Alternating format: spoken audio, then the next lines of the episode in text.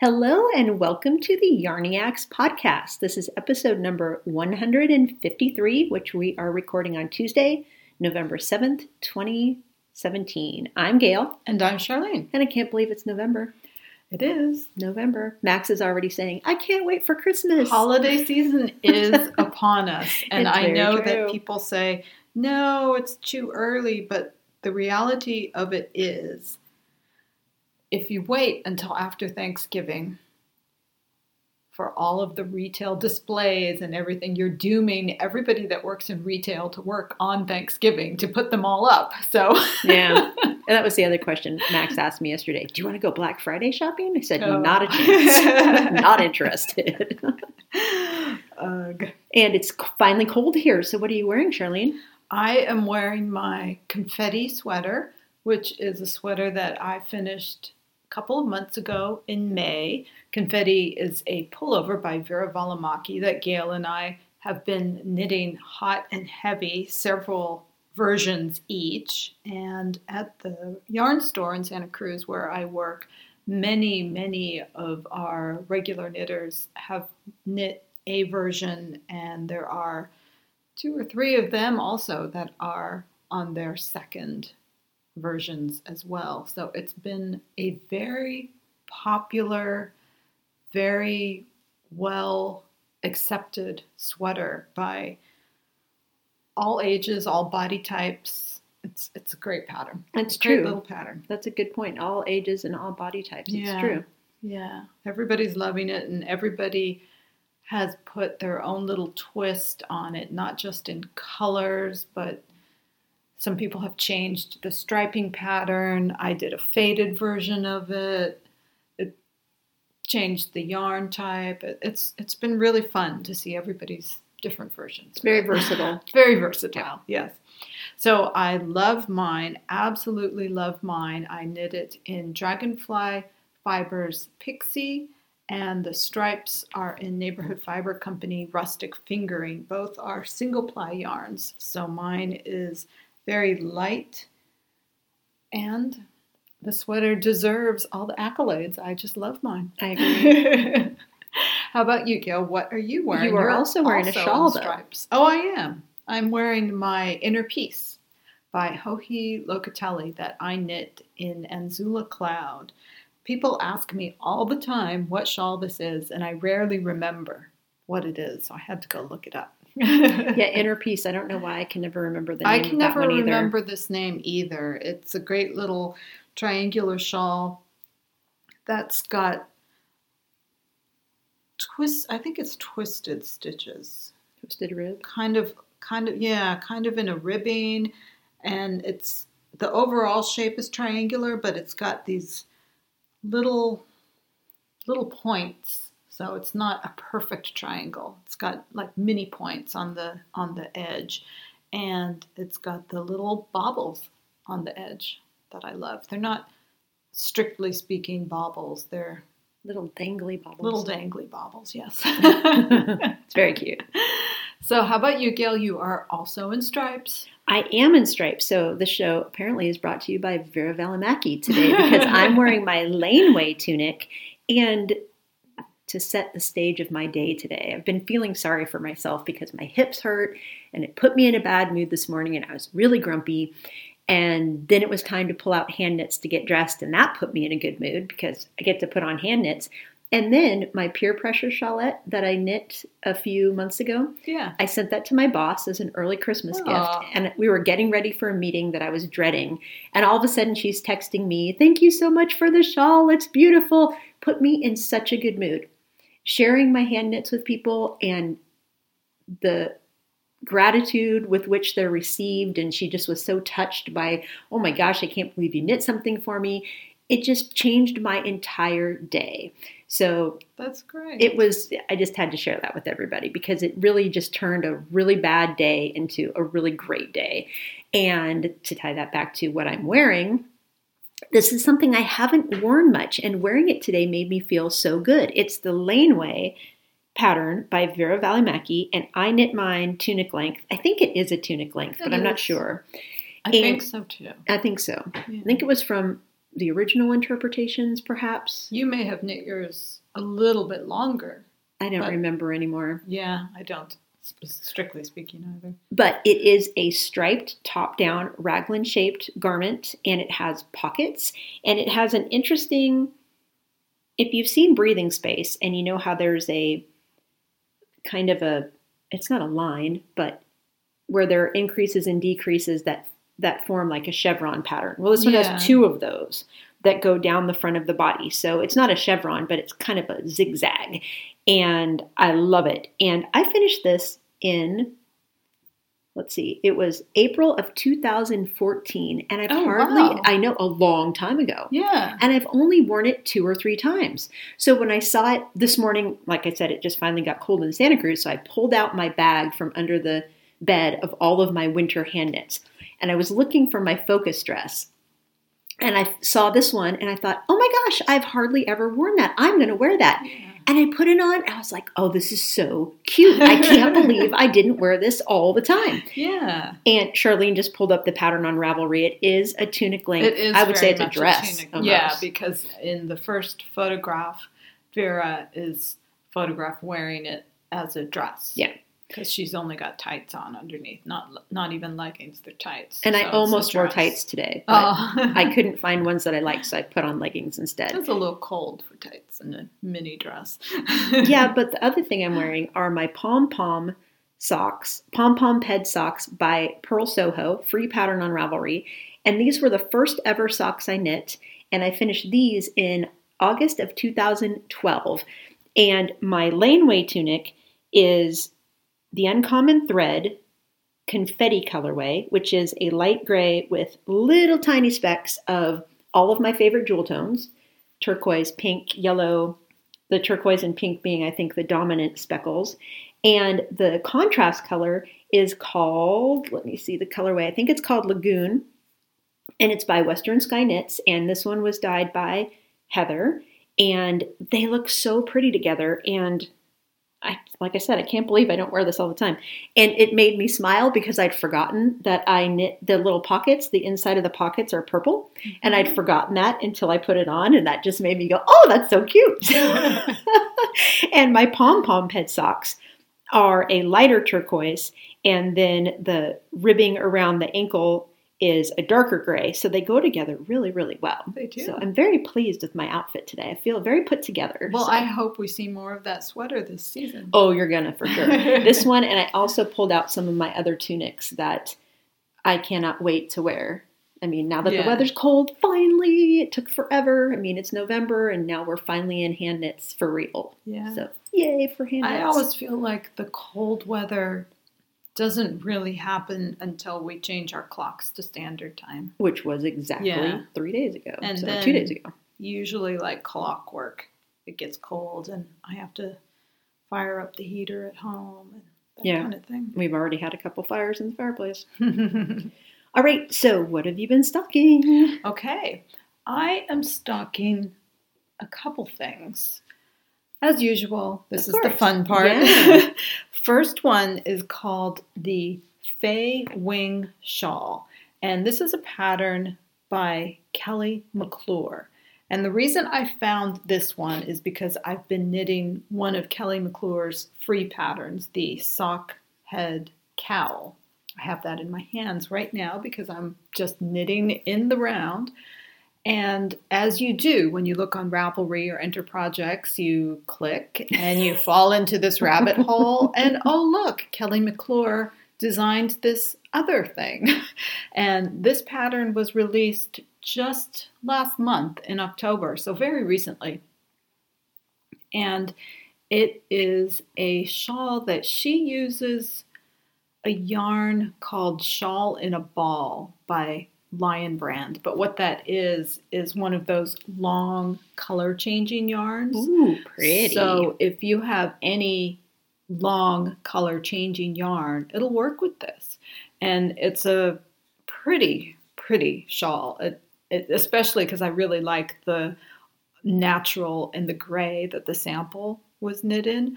And it's got fair, well, let's see. And what weight is the yarn? Well, that's that's the other thing I was going to talk about. This is an Aran white yarn, but she says the shawl can be knit in a wide range of yarn weight. So it can be knit from fingering to worsted weight. I mean, any shawl, let's face any shawl can be knit in a wide range of yarn weights. But this one in particular, I guess she's got some level of instruction for changing it around a little bit. But since you knit it from the narrow point and you knit to a wide point in the shawl, it's knit side to side, I think you can kind of get away with just making it maybe as big as you want. The shawl's got lace stitch, it's got some garter rows, and then it looks like the edge has a chevron finish at the edge. So it, it looks really fun. It's very pretty. yeah, I, I quite like the sample, the colors of the sample. Yeah, those are very, very nice colors. You and I both. Those colors appeal to us. Yes, greatly. exactly. Bring on the grays. Exactly. I think it also be another shawl that's probably good for handspun, just because of the color changing nature of handspun and the way this shawl works with color changing yarn. That's why I I asked you about it would work. because the handspun you gave me, I was Oh, thinking, oh, I wonder if I could do that. Oh, you know, I have a skein of handspun that I think I could use for this. Oh. Hmm. See, I gave myself an idea. okay, so that is Fay Wing Shawl by Kelly McClure. The next thing I am stocking is a wrap. It's just a rectangular wrap, and the pattern is called Mill House by Veronica Job, and it's a free pattern on Ravelry. Oh, the last pattern I should mention is a free pattern as well. This one, it looks pretty basic. It's just a rectangular wrap, and what the the pattern is written for you to change up different kinds of yarns, and some of them are spin cycle, some of them are magpie, and some are yoth. And so she's got different areas in the shawl where you double a yarn and then like double two kinds of yarn and then in another part of the shawl you double a different kind of yarn so that every section of the shawl looks a little bit different but you're using the same yarn does that make sense It does make sense. and Spin Cycle, Magpie, and Yoth are all yarn brands. Yes. So there are three sizes of this shawl. It looks like about a 1,000 yard shawl, about a 2,000 yard shawl, and about a 3,000 yard shawl. So you can make something that's very, very large, but again, remember the yarn is doubled into color blocked sections with different yarns used to make up the color blocks. But if you didn't want to do that, it looks like something that you could use the numbers for to create something entirely different with your leftovers, just because it's a bunch of color blocked sections. So that's kind of what I was looking at it for, or for using, again, hand spun yarn, or incorporating them together. Now, those yardages that you just gave, is that holding the yarn doubled the whole time or just for certain parts of the shell or the I wrap? think it's held double the, the whole whole, time? time. Okay. Yeah. So, because 3,000 yards sounds very daunting. But right. if you're holding but you'd only be together, knitting yeah, 1,500 yards basically. if that's any comfort at all. so that is Millhouse by Veronica Job. And the next one is a shawl called Valo by Susanna Winter, who is Talvi from our Ravelry group. She Oh. participates in some of our discussions. And Nice. I think she had even put a link to this shawl in one of our discussion threads, which is probably how I found it. It's a I think it's a really cute two color shawl with alternating eyelet and stockinette sections. And it looks pretty fun to knit. And let's see, the edge, it's got an edge that's all eyelets. Ooh, that's pretty. Yeah, I really like it. I would totally wear this one. Totally wear this one. It looks like something that I could incorporate very, very easily into my wardrobe. I have lots of single skeins that I can mix and match. So I like a lot of her shawl designs. I like her aesthetic a lot. Yeah. And her projects that she knits that aren't her designs are very beautiful too. Yeah. She has very good taste in patterns. So that is Valo by Susanna Winter. And the last thing that I am stocking is one that it's brand new. And when I opened up Ravelry this morning, I saw it on the hot right now. I had seen the pattern yesterday, and I'm not sure how I, I'm not sure where I saw the link to it yesterday, but it obviously is brand new and crawling up the hot right now. So I some rabbit hole I fell you know I fell into and I saw it. But this is called Rock and Rose by Martina Behm and it's a four color chevron shawl. And you guys know how much I love chevrons and Oh, how did I miss that? it's really cute. It's knit sideways Ooh, that is pretty. so that the chevrons are going side to side, but the color stripes are going up and down, if that makes any sense. Yeah. The chevrons themselves are knit side to side, but the color stripes go up and down. And I love the fact that you use four colors together. I love the potential for mixing skeins and leftovers and hand spun. The pattern says that you need 220 yards of four different colors, which means if you have leftovers from other shawls or from your faded shawls, perhaps, Mhm. you could easily use them for something like this and get something equally eye catching, I'm sure. But it just looks really fun to wear, fun to knit. And I just realized that everything everything that I was stocked, all four of those are shawls. I noticed that. so that was Rock and Rose by Martina Behm. How about you, Gail? What are you stocking?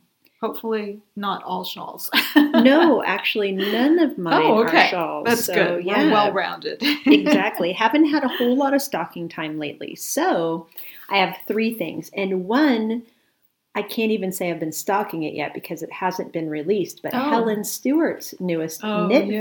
Vents comes out this Thursday, the 9th, her first pattern. I'm so excited to see I am the too. first one. Definitely. Her theme this year is the Nutcracker. And I love the Nutcracker I ballet so much. So as soon as I heard that, I thought, oh, gotta have it. So I purchased the collection today, and it is a collection of six patterns. I listened to her latest podcast this morning. She is Curious Handmade, and she said she always has one shawl and then could be any variety of, other items. I know she almost always has a hat. There's often a cowl. Sometimes there are fingerless mitts. She's had headband type of items before. So it's a mystery collection that are all meant to be smaller items that you can knit either for gifts or, of course, for yourself. Mm-hmm. So, and she always uses a variety of different yarn weights and things like that. So, like I said, when I heard it was Nutcracker themed, I went and purchased it right away. So, I look, I'm looking forward to that, Helen. And the other two projects that I've been stocking, or patterns, I should say, now I'm going to try to pronounce this properly Zweig or Zweig, perhaps Z W E I G. It's a new yoke sweater by Caitlin Hunter. And I discovered this one because my good friend Sarah, who is a spell of winter, she recently knit it and it's so beautiful on her. She named Hmm. hers Blackberry Compote and it's a dark purple body and then her yoke. I can't remember what color the yoke is, but it's interesting because it's a top down yoke sweater and instead of having a lot of color work in the yoke, it's lace. So in the yoke, there's lace work so you can see through it. So you could wear a different color shirt underneath to highlight, you know, make that lace work pop out. But there's also a little bit of color work. And then in the body of the sweater, there's a lot of texture in it. I'm not sure what the stitch is, but there's texture in the body of the sweater as well. Hmm. I didn't see the texture so much on the pattern page in Ravelry. The actual color that the designer used, I didn't see the texture in that. Yeah, I can't. You can't really see it, I just right? opened up the pattern page and I can't tell. Yeah, I read the description and I thought, oh, texture. So I looked at a lot of the other finished sweaters, and a lot of them, depending on the color, you can see the texture very well. But I really think the sweater is beautiful. Two different colors of fingering weight yarn, and I'm sure you don't use very much of the contrast color. So, really like that one. That's Zweig or Zweig by Caitlin Hunter. Is that one you think you'll knit? Well, I don't know. I want to see more of them 1st Mm-hmm. The idea of doing lace in a yoke sweater intrigues me, and it looks really pretty on people. So it's something that I, it's pretty enough to knit. I just, it's not at the top of my list right now. yeah. I have a lot of other things that I really want to knit that are, you know, chomping at my knitting fantasy life to be knit first before this. So it's something that I could knit in the future, but it's not an imminent, ooh, I really want to cast that on. So, but I really do love the sweater. I think it's really pretty. And she has a lot of beautiful designs. She has, let's see, the Sunset Highway was another recent sweater that she released. That was another colorwork yoke sweater that was really beautiful. Lots of colors in it. And that was a, a colorwork yoke sweater. She has a couple others that are textured in the yoke. So they're one color, but they're textured that were really interesting. And then I can't remember the name of the poncho, Nilchik or something like that. Hmm. I know Destined to Knit just finished one. I really want to knit that, but it's in a worsted weight, so I probably won't. But it's a beautiful color work, top down, kind of like the Veronica pullover that I knit, a mm-hmm. similar type of body where it's a big, it looks like a poncho, but it has the sleeves. Really beautiful design. So Caitlin Hunter, check her out.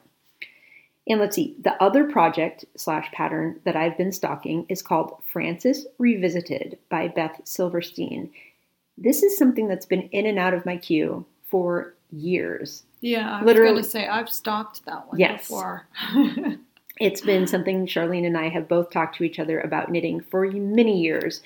The pattern was released in 2008, and I think that's when it probably crossed my radar, was way back then. So this is a top-down raglan sweater that has a very pretty cowl neck that has some, I think it's seed stitch details. So I think it's a little bit in the cowl, and I think there's seed stitch in the raglan increases. And the rest is just straight up stockinette. There's a little bit of shaping to it. And was it Jane at the Swift Yeah, Stitch? Our friend Jane. for her daughter. Yeah, she just knit one for her daughter and she held it up. And I thought, I know that sweater. I've seen that. And I just happened to have enough Malabrigo worsted and hollyhock in my stash to knit that sweater. Hmm. And I've been thinking, how quick would a worsted weight sweater like that knit up? It would be so quick. It would be a little over a thousand yards for my size. Mhm. So that almost got swatched yesterday because I'm kind of in this pattern limbo. But that is Francis Revisited, and it's a really simple but cute, you could wear it with anything type of design. So those are the ones that I'm stocking right now. Okay. And what are you knitting? Well, that was remember how I was going through my stash and looking for something to make with the DK weight yarn that I decided I wanted to use in my stash. So Gail is laughing because, of course, that meant that I promptly cast on a fingering weight boxing. she didn't cast on anything with the DK that she was looking for a pattern for. I do not know why. This is just how it works. You It, it is. Yes. You find yarn in your stash, you think, I must knit this, and you get obsessed with it. And so now I found myself knitting round and round on a fingering weight boxy. So. it, it means you have a very well curated stash. If you're stash diving and you find yarn in your stash that just calls out to you like that, that's a really good sign. I, I love my stash as I haven't f- totally finished the rearranging. I, I, yeah, took a little break on that, so I so you do could cast on a new have- sweater. Yeah, so I do still have a little work to do on that. Good to mention it here because that reminds me. But yeah, this is just what happens when you fluff your stash, basically. I could not come to a definitive answer on any of the DK weight sweater quantities, or a definitive decision, I should say. So, The, next best thing. the next best thing I remembered, stumbled across, found in my stash that I had four skeins of fingering, or it's sock weight, sock slash fingering neighborhood fiber company in a very dark gray black color. It's parts of it look black, parts of it are very dark gray. And I have four skeins of it. And I knew that I needed to knit something large with it because I had four skeins. a large quantity. And I also knew that because it was such a dark color, it had to be something that pretty much was all stockinette and didn't require a lot of hand holding or looking at the yarn Right. while I knit it. And I have been meaning to knit another boxy since I knit my first one, I believe, back in 2013. Yeah, you have been talking about it all those years. How you want to mm-hmm. knit another Yeah, one. and so- well done. There we go. Boxies on the needles. It's a pattern by Joji Locatelli. I think probably everybody on Ravelry has probably seen the boxy sweater at some point because it is one of Joji's most knit patterns with 3,321 projects as of today. And the original pattern was released back in August 2012. I knit my first boxy back in 2013 and I still wear it. It still looks fantastic and I wear it a lot. I knit that one in Tosh Merino Light and the yarn holds up so much better than most people give credit to single ply yarns Mhm. for because it's held up remarkably well and it looks really good still. And I wear that sweater a lot, a lot, a lot. So hopefully this one will get as much wear. Hopefully it comes out just as nice, and I'm happy. Hopefully just as happy with this version as my first. I have to pull my boxies back out of the closet. Have you kind of buried right two? now. I've knit two, yeah. Oh, okay. So the first one I knit, I knit in pieces, and this one just because of the dark yarn, I decided to knit it in the round. Hopefully, I won't regret that decision. But you knit yours in the round, Yeah, and both of them. your yours are just fine. So Mhm. I, I I assume many many folks have knit theirs in the round, and the pattern does not appear to be waning in popularity. So it's still a very very much much wanted sweater. Yep, I got to pull mine out. I have one in Neighborhood Fiber Company Rustic Fingering Oh, okay. in a purpley pink color, Mm-hmm. darker purpley pink. And then I have my other one is in Fathom, Tosh Merino Light Fathom, which is that beautiful deep blue. Oh, that's So, yeah, right. we gotta pull those back out. Yeah, you should. Okay, so that is Boxy by Joji Locatelli. And then the other thing that I am working on that is in my hands right now at the moment is another sockhead cowl. I mentioned that at the beginning of the recording when I was talking about Kelly McClure because the sockhead cowl and the sockhead hat are two very popular, also free patterns from Kelly McClure available on Ravelry. And I think I've knit a couple versions of the sock head hat as well. And the cowl I've been knitting with fingering weight scraps. And I think most of the, I think this is my third one. And they're Oh, your third? Wow. yeah, and they're going to be some of my charity knitting for this season. Excellent. Yeah, so that's what I am knitting. How about you, Gail? I'm working on my yoga shawl right now by Andrea Mowry. And again, Neighborhood Fiber Company Rustic Fingering. Uh, that's Karida's single ply fingering. And this one is in her dark tonal gray, which I love. And I would say that I'm just over halfway done with the shawl.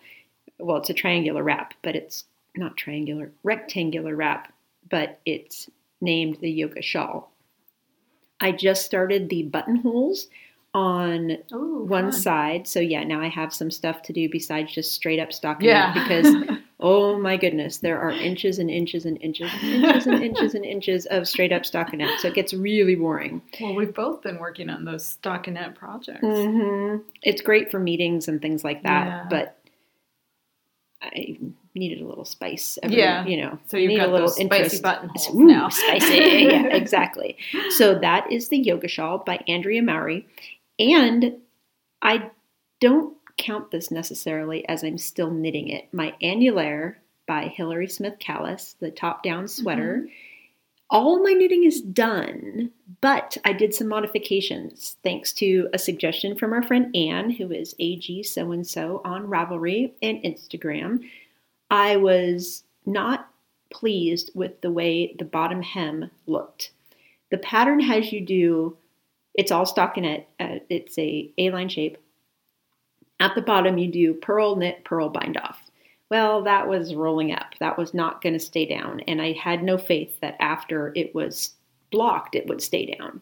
I don't you mean have good- one row of knit, one row of purl, correct. and one row. Yeah, one Okay. round purl, one round knit, one round purl, and then bind off. And I've not had very good luck when I've done such a short amount of garter at the Mhm. bottom of a garment with it not rolling up. In fact, my first boxy rolls up. So Anne said, Why don't you try a folded hem? And I thought, hmm, okay, I like the look of folded hems. So I did a folded hem on the bottom of the sweater, on the neckline, and on the sleeves. So all of my knitting is done, but I haven't stitched down all of the folded hems yet. So that's Mhm. the only thing remaining. I have half of the bottom left to stitch up and one sleeve left. So I'm very close to being final, final, final. So I think hopefully I'll have that blocking within a day or two. The only problem being now that daylight savings time is over and we're back to it being dark earlier, I need bright light to do Oh, the yeah. seaming of the turned hem because the yarn is pretty dark and I have reading glasses that I don't use very often, but I was using them to stitch up the turned hem because Mhm. you really have to be able to see it very clearly. And there were some places on the sleeve. So a turned hem, what you do in my turned hem, I knit three rounds that were just stockinette. Then you do one round of purl, which is the turning round, and then you do three more rounds of stockinette, and then you fold it where the purl row is, and then you seam it on the back side. You right where it folds, then you just seam up the bound off edge to the purl bump or whatever on the back side of the sweater. So if you don't pay close enough attention, you will end up not picking up the right purl bump and you'll either go up or down a row and then your turned hem doesn't lay flat. So on my sleeve, I did do that at one point and thought, okay, I need to have bright light, I need to be wide awake, and I need to be focused. I can't have people talking to me or just regular distractions because then I get off on my row. So I hope to have that blocking in a day or two, but it depends on daylight, not being disturbed, all those things. So we'll see how much, how far I get. But it's going to be worth the effort to do the turned hem instead of the finishing called for in the pattern. And I also modified it by not doing quite as many increases as the pattern states as well. And it's still going to be really A line and very voluminous at the bottom. So, but I'm liking it so far. It's going to be really pretty. So, I'm not still knitting that, but I'm almost still knitting it. Yeah. So, I couldn't call it a finished object yet, but I was close. So, speaking of finished objects, what have you finished? Well, I guess mine is kind of in the same realm where I have finished all the knitting, but I haven't blocked it. I don't have any photos. And I'm talking about my Ginga top, which is a pattern by, I believe it's Yoko Johnston. We need a new category of knitting where it's like when you haven't sewn on the buttons or you haven't weaved in the ends. Your knitting is finished, but it's not technically a finished object because you still have that wee bit of finishing work to do. So, Well, and the reason is somewhat similar to yours because mine is a warm weather top And now that the weather has turned cold and we've gone over to our four months of standard time, I'm not so inclined to wear it. Yeah. and I'm thinking that I may just pack it away and save the blocking for March, April time zone. Just because if I block it now and pack it away, it'll just get wrinkled You have to redo it. and I'll have Eventually to anyways. redo it to wear it. So the more I think about it, yeah, I'll probably just pack it away. But I should say that the Ginga top, and yes, the pattern is by Yoko Johnston, is a pullover top with lace insets on the shoulders, a lace panel along the upper back, and then a lace panel along the bottom. I knit mine in the Coast yarn. Let's see, who makes the Coast yarn? Holst. Holst yarn, yes. I should know. We mention it almost every podcast. It's true. We're like the spokespeople for Coast Yarn. Yes. But that yarn is half wool and half cotton, so it makes a very, well, a much lighter garment than if it were 100% wool, of course, but it's also very, very fine. It's a light fingering yarn, so the top that I knit is very light as a feather kind of thing, and I think it will work really well as a top. It won't be too heavy of a layer since I'll have to wear a tank underneath. So that's probably the best best thing you could ask for in a short sleeve top that it doesn't add a lot of heat Yes. when you have to wear an undergarment. I agree. And then the other thing that I have finished is another skein of my Malabrigo Nube sweater spin. Oh, that's so pretty. Oh my goodness. Interesting because wow. not unlike hand dyed yarn, each skein is kind of looking a little different. So I'm really curious how folks who spin with color for sweaters deal with it when they go to knit the sweaters. Do you alternate skeins? Do you treat it like hand dyed yarn and alternate skeins? Do you just go with it? Perhaps when it's all knit up, you won't blends? really be able to tell. Yeah, does that skein one have skein more purple in it than your other skein? It has a little, it has this section of the brighter purple Okay. because the other skeins More muted? more gray. So there's not a lot of this bright purple, but this happens to be a skein that has a little bit more of it. So it's interesting. I have to figure out how to knit with hand spun yarn now. Yeah, this one's a very, it's very, to- well, describe the color. It's a purple gray. It goes from gray to purple. Yeah. Is that how you pretty. would describe it? Yeah, very tonal. And there's a lot of barber poling going on Yep. because it's a three ply yarn. When you look at it from across the room, it kind of reads as a lavender gray. Mm-hmm. Because from across the, when I say from across the room, I mean far enough away that you won't see the individual colors. It just kind of looks like one color, and you don't see the barber poling looking at it from across the room, for example. And what do you mean when you say barber pulling? Oh, two colors twisting around each other like uh, the red and white of a barber pole of old. Yeah, I can visualize that because I'm looking at it. But for anyone who's not familiar with handspun, that's just literally Yes, the way it sounds is the old fashioned barber pole, the way the two colors twist around each other. It's really a cool effect that you pretty much only get with handspun. it is, and Yeah. it's interesting that people call it barber poling when there aren't really barber poles anymore. Well, and I don't know if that's a universal thing. If there are barber poles in other countries, I have no I, idea. I really don't know. To me, I think of it kind of as the twisting that you see on peppermint candy. Yeah, a candy cane Yeah. because I don't know if there are barber poles everywhere. In Yeah, America, I don't know either. in the 40s, 50s, 60s, they had literally poles outside of a barber shop to advertise it was a barber shop that were mm. red and white swirled like a candy cane. So, oh, sorry, that's my shoe that I just hit. so that's what we mean by barber pole. yeah. So those are the two things I have finished. What have you finished, Gail? Well, besides my annulaire being on the cusp of a finished object, I've been knitting more hats. Tis the season for charity hat Mhm. knitting, or cowl knitting in your case. Last episode, I said I was knitting. Now I can't remember the name of the hat, but remember last show, last episode, I'd forgotten my show notes, and I misspoke with the name of the pattern. I was really knitting the Honey Hat by Jen Nevitt, and I was I said I was knitting a hat by Susie Gourlay, which I am going to knit and I've knit in the past, but this was the honey hat. And I used Cascade 220 Superwash in a very beautiful blue. And I also knit what was intended to be a stash busting helix hat by Jessica Rose. However, I had taken the yarn with me to my mother in law's house where I was staying for a few days, and I only brought two colors of yarn. And the stash busting helix hat is a really cool pattern where you can mix and match all sorts of colors of yarn that spiral around each other in a helix.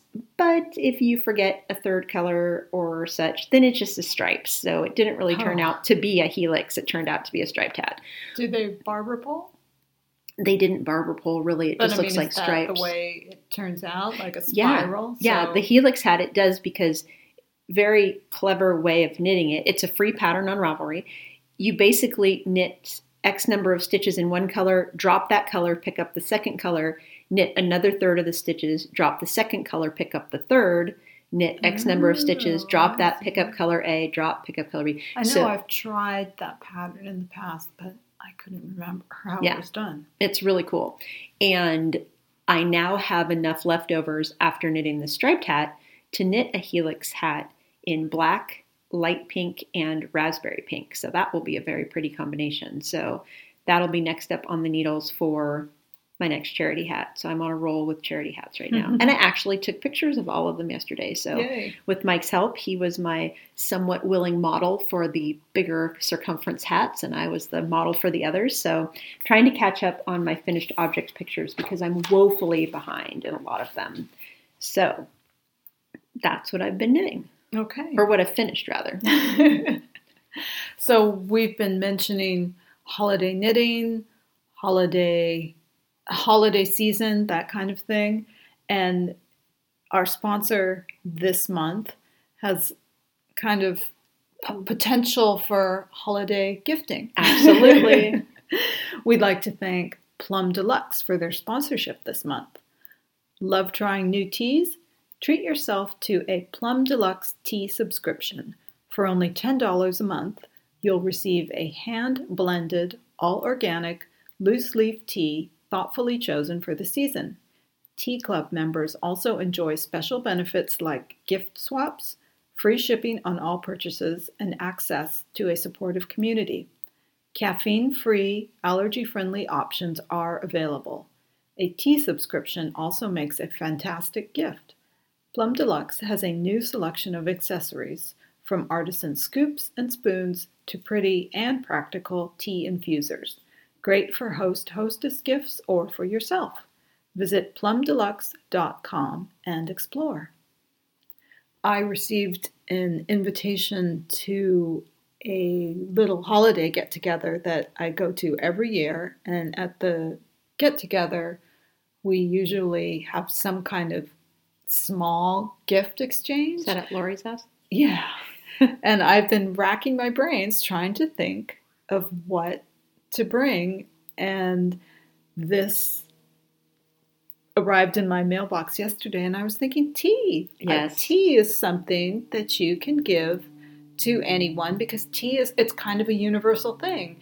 Men and women both like tea. You can do herbal caffeine-free tea or you can do a caffeinated tea. So I'm I think that tea might be it for me this year. I think it's a brilliant idea. It's interesting because Josie has always liked teas and coffees, and Max now is really into tea. So he actually Mm. made himself Trader Joe's has a really good peppermint green tea that's Mhm. decaffeinated, and he's been making that to bring to school in the mornings. Nice. To drink in the mornings, and he's brewing it for himself in the evenings. Which, Nice. wow, for a 15 year old boy, that's kind of interesting.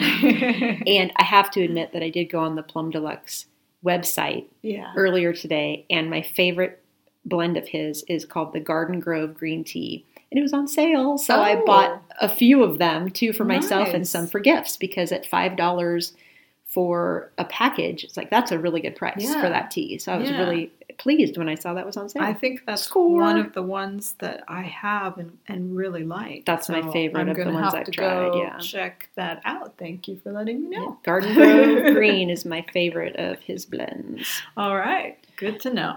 All right, so our feature today is more on the yarn labels. Yes.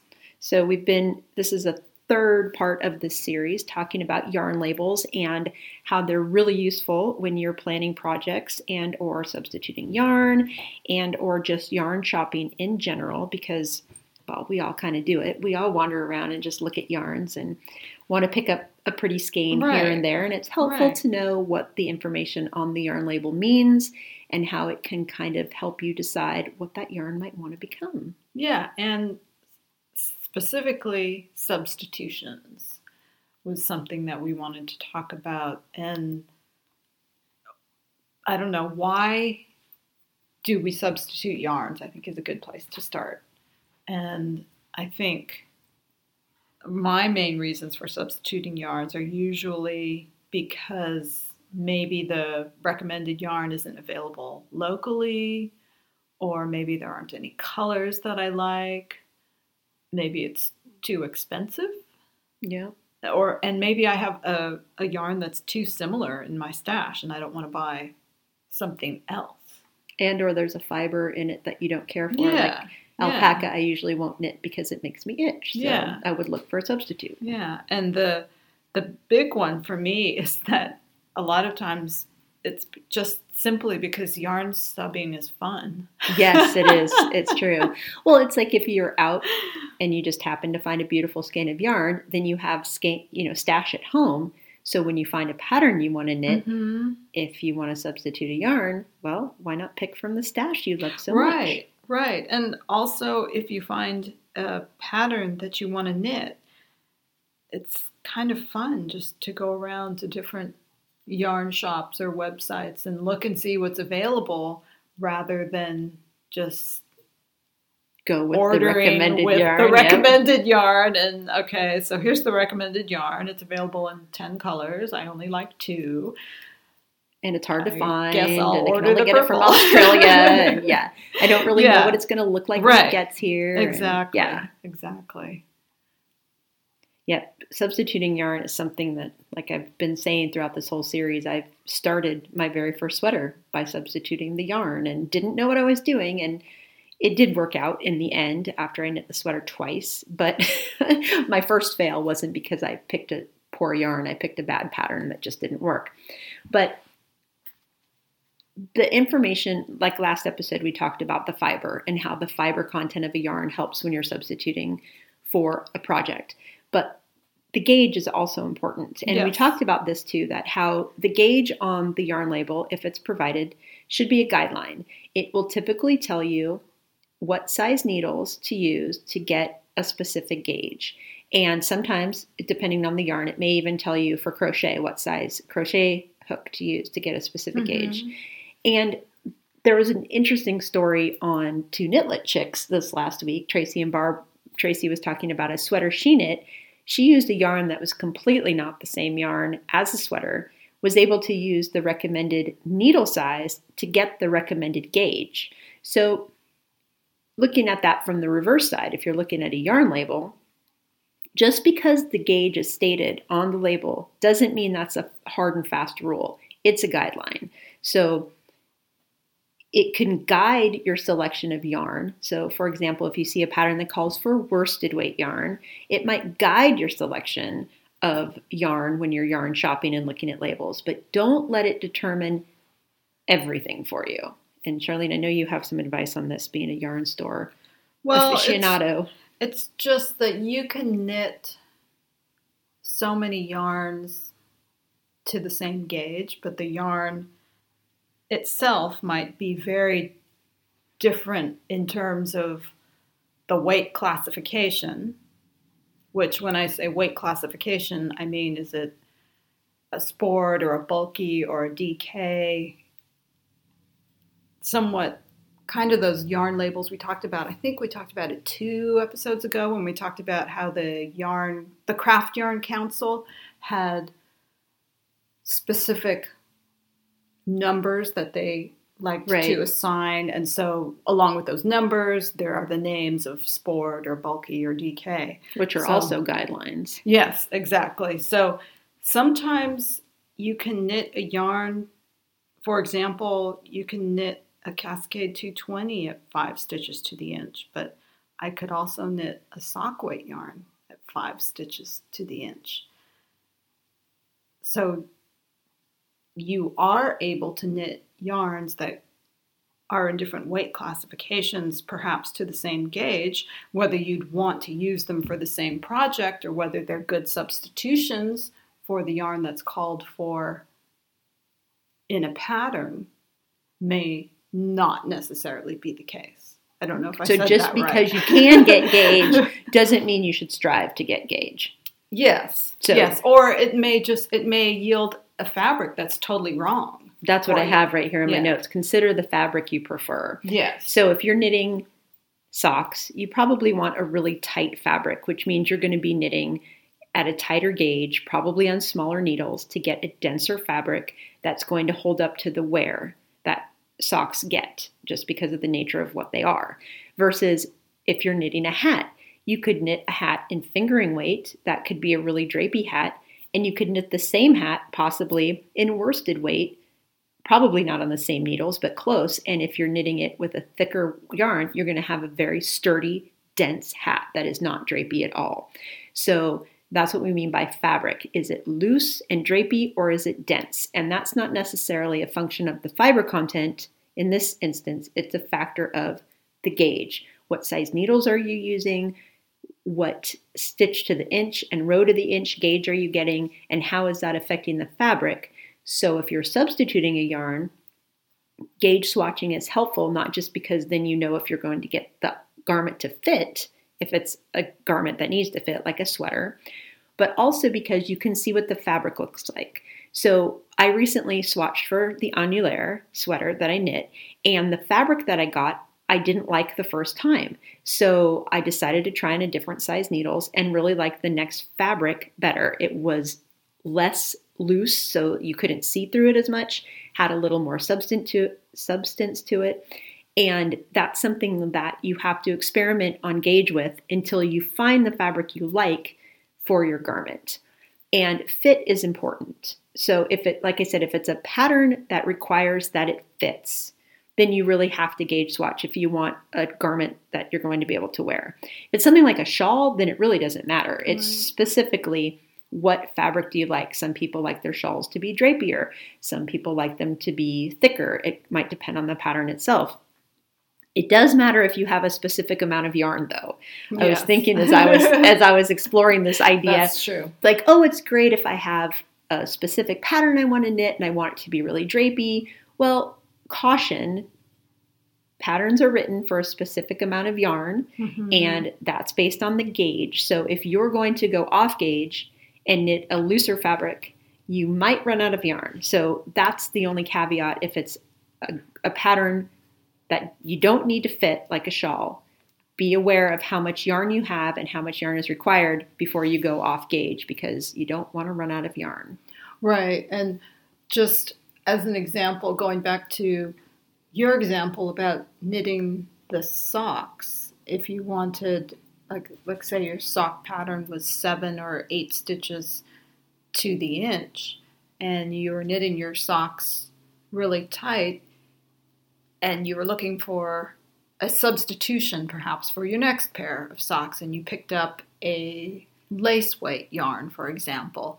Yes, you can knit that lace weight yarn to seven or eight stitches to the inch very easily, but is that a fabric you would want for socks? Probably not, because it's going to be probably airier, meaning the holes are bigger, and a lace weight yarn is going to wear through very quickly for socks. So just because you can get gauge with a yarn doesn't always mean it's a good substitution.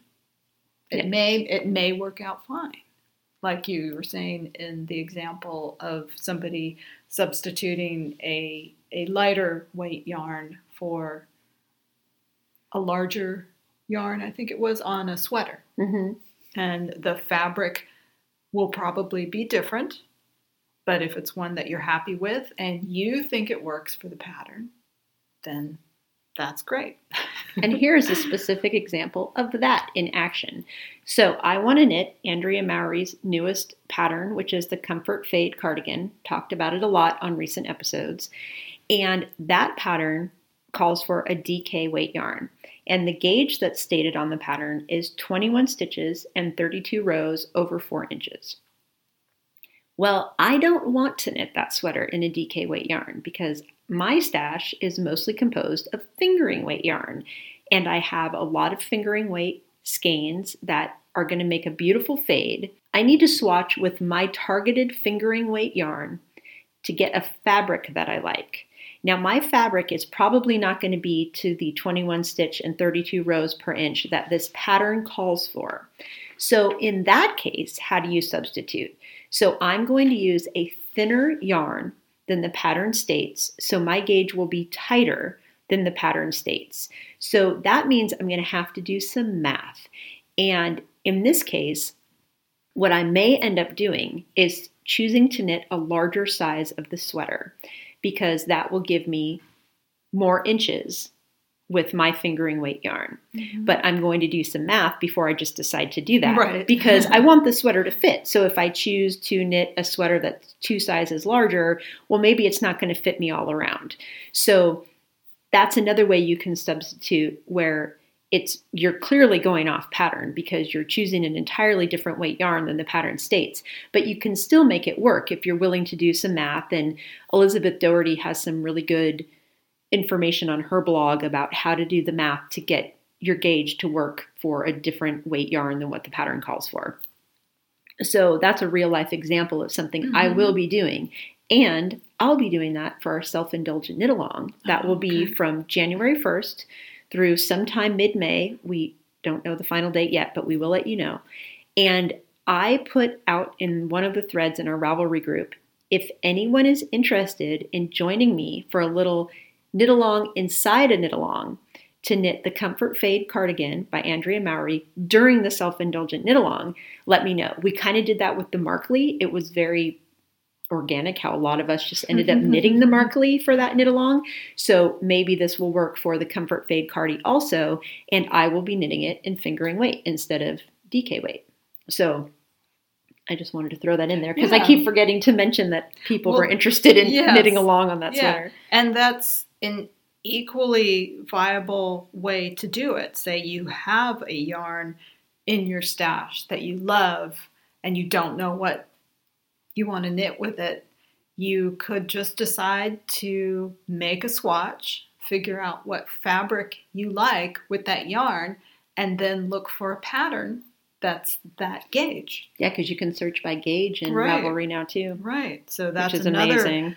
Great way. It's not necessarily substituting, but it's figuring out what fabric you like with the yarn, and that's that's a great way to do it. I think. Yeah. And a lot of people don't like gauge swatching. I personally don't care for it so much. Charlene doesn't mind it at all. It's just something that I think is a good use of your time if you want a garment that fits. And people say gauge swatches lie because Mhm. sometimes, your Sometimes they do. yeah, sometimes your little tiny piece of knitted fabric isn't going to represent what your entire knitted Yes. garment is going to do Yes. especially in the case of like a top down raglan that doesn't have a lot of structure, especially if it's a heavyweight yarn, that's going to stretch and pull a lot. So there is some experimentation that goes in with gauge swatching, and it's not always going to accurately reflect your finished garment, but it real it will usually reflect the fabric of your finished garment. Yeah. Just keep in mind what the fiber types are, the weight of the yarn. You know, if there's a fiber type that's not very elastic, like alpaca or silk, that's drapier, that's going to affect it if you just do a tiny gauge swatch Yeah. versus a large garment.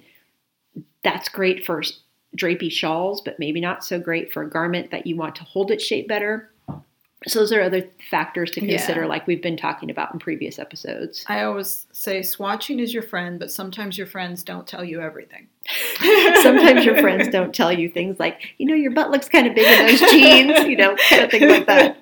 and sometimes the yarn on a little swatch doesn't say, hey, when I get to be that big piece of stockinette across your back, I'm going to stretch three or four inches Exactly. and become a gigantic sweater. Especially So- if I'm a superwash worsted weight yarn.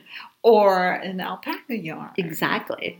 Yeah. So, yeah, swatches don't tell you everything, but it's a good start. It gets you going in the right direction and you learn something. You may not learn everything, but Mhm. you definitely learn something About the yarn, yeah. Yeah. If, if nothing else, you learn whether you like The yarn with or the not. yarn or not. I agree. I've discovered that's Poe Kitty wants to go outside.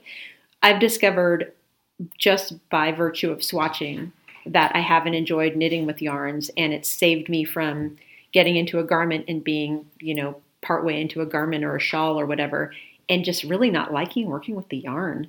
So that can happen and Yeah. swatching will save you from that. You're partway through a sweater and you think, okay, well, I've already knit, for example, the whole yoke. I don't like the yarn. Do I keep going because I've knit this far, or do I abandon the project because I don't like the yarn? So I've been there, and swatching can help a lot to avoid Yes. that very Yeah. issue.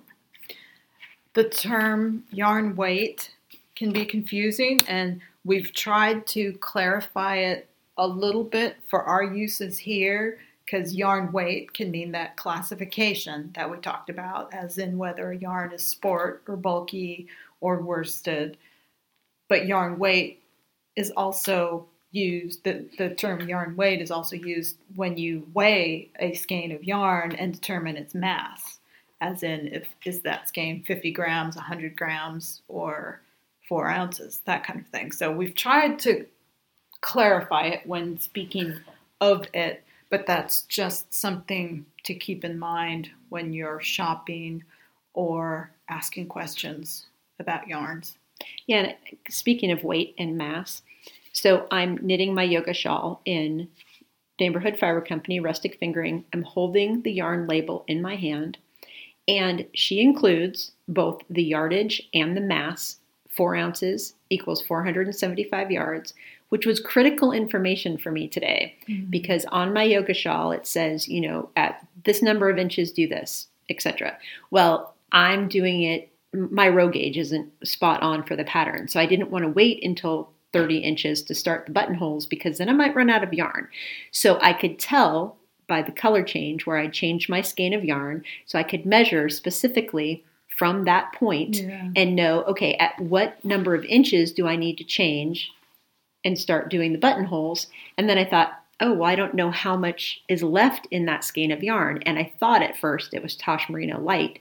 And I was like, oh, I'm not going to know how much is left. I'm like, oh, it's Neighborhood Fiber Company. She puts her weight on her balls.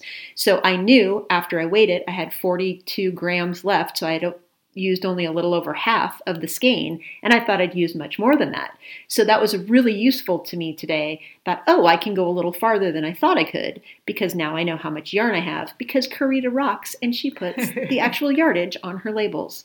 So, real life example there too. yeah All right. Well, hopefully that, that this series has been useful information, especially for people who are newer to knitting and crocheting. i know i i hope that we haven't jumped around too much, yeah. too much, especially this one, because I kind of feel like I had a bunch of notes, but then we get talking and we start talking about something else, and I've, I'm, we've tried to get all that information in there. But if something isn't clear, please don't hesitate to ask a question in our Ravelry group. There will be a thread specifically for this episode where we can talk about substitutions, yarn weight, gauge issues, any of the above. and also in that thread, I will again put out, I'll probably do a poll in the thread asking who would like to participate in knitting the Comfort Fade Cardi as part of the self indulgent knit along that starts in January. And a couple other things that we wanted to mention because we've been forgetting at the end of our episodes to do so. With holiday shopping coming up, if you are doing any shopping on Amazon, if you would do us a huge favor and go to yarniacs.com, on the right hand side of the web page, there is a link to Amazon. And if you click on that link to do your shopping, it puts a little just a few pennies into the Yarniacs fund. So that's great for shipping and other things. And it doesn't cost you anything. Right. There's no additional charge to you. And also, we are Craftsy affiliates. So if you happen to do any purchasing of Craftsy classes or yarn, I think it works for yarn too, we get a small kickback on that as well. So we would appreciate it if you would use those if you happen to be doing any shopping on those two sites. The link for the Craftsy affiliates is Craftsy affiliates is also on our website yarniacs.com. Yeah, so they're both really easy to find. Yes. Those links are easy to find. Yes. And if you have any problems with those links, please let me know. I know that we I finally convinced Mike to use the Amazon link when we shop and yeah, we were having just a little technical glitch. So if you do have problems, please let us know. And last but not least, our retreat, the Knockers retreat for 2018, is on track, and we should have received registrations from any returning attendees at this point. If you have not received your registration, or if you would like to be placed on the waiting list, now is the time to get your information to Tracy of the two Knit Lit Chicks. You can PM her on Ravelry and send your email address to receive an application to be placed on the waiting list. And second, we will be at Stitches West in February of 2018 in Santa Clara, California.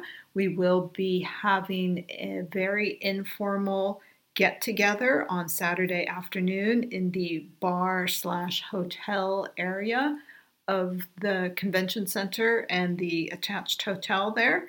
And if you are coming to Stitches, we hope that you will plan to stop by and say hello. And I wanted to go back to the Knockers retreat quickly. Oh, yes. Tracy is a little posy, P O Oh, S. Y, Yes. on Ravelry. and you can also reach out to either Charlene or Yeah. to me. Yeah, And we'll we'd be happy to help you. Yes. And if you're curious about knowing more about the Knockers Retreat, we do have a Ravelry group for that as well. N O C K R S is what you search for. So that's short for Northern California Knitting Retreat. So, very fun time. And if you're interested, we hope that you ask for more information. Okay. I think that's it. I think that's it. Oh my goodness, first one of November. Can't believe it. Thank you so much for listening. It's been such a pleasure to do this today. Like I said, my day didn't start out so great, so this has been a huge boost. All right, and happy knitting, everybody. Happy knitting. Bye-bye. Bye. You can find our podcast on iTunes at Yarniacs Podcast. Visit our blog with show notes at yarniacs.com. We have a friendly and engaging Yarniacs podcast Ravelry group. My Ravelry name is Knitter Ninja Shar. Gail's is Gaily Whaley. You can follow us on Twitter at Yarniacs or on Instagram at Yarniac and at Gaily Whaley.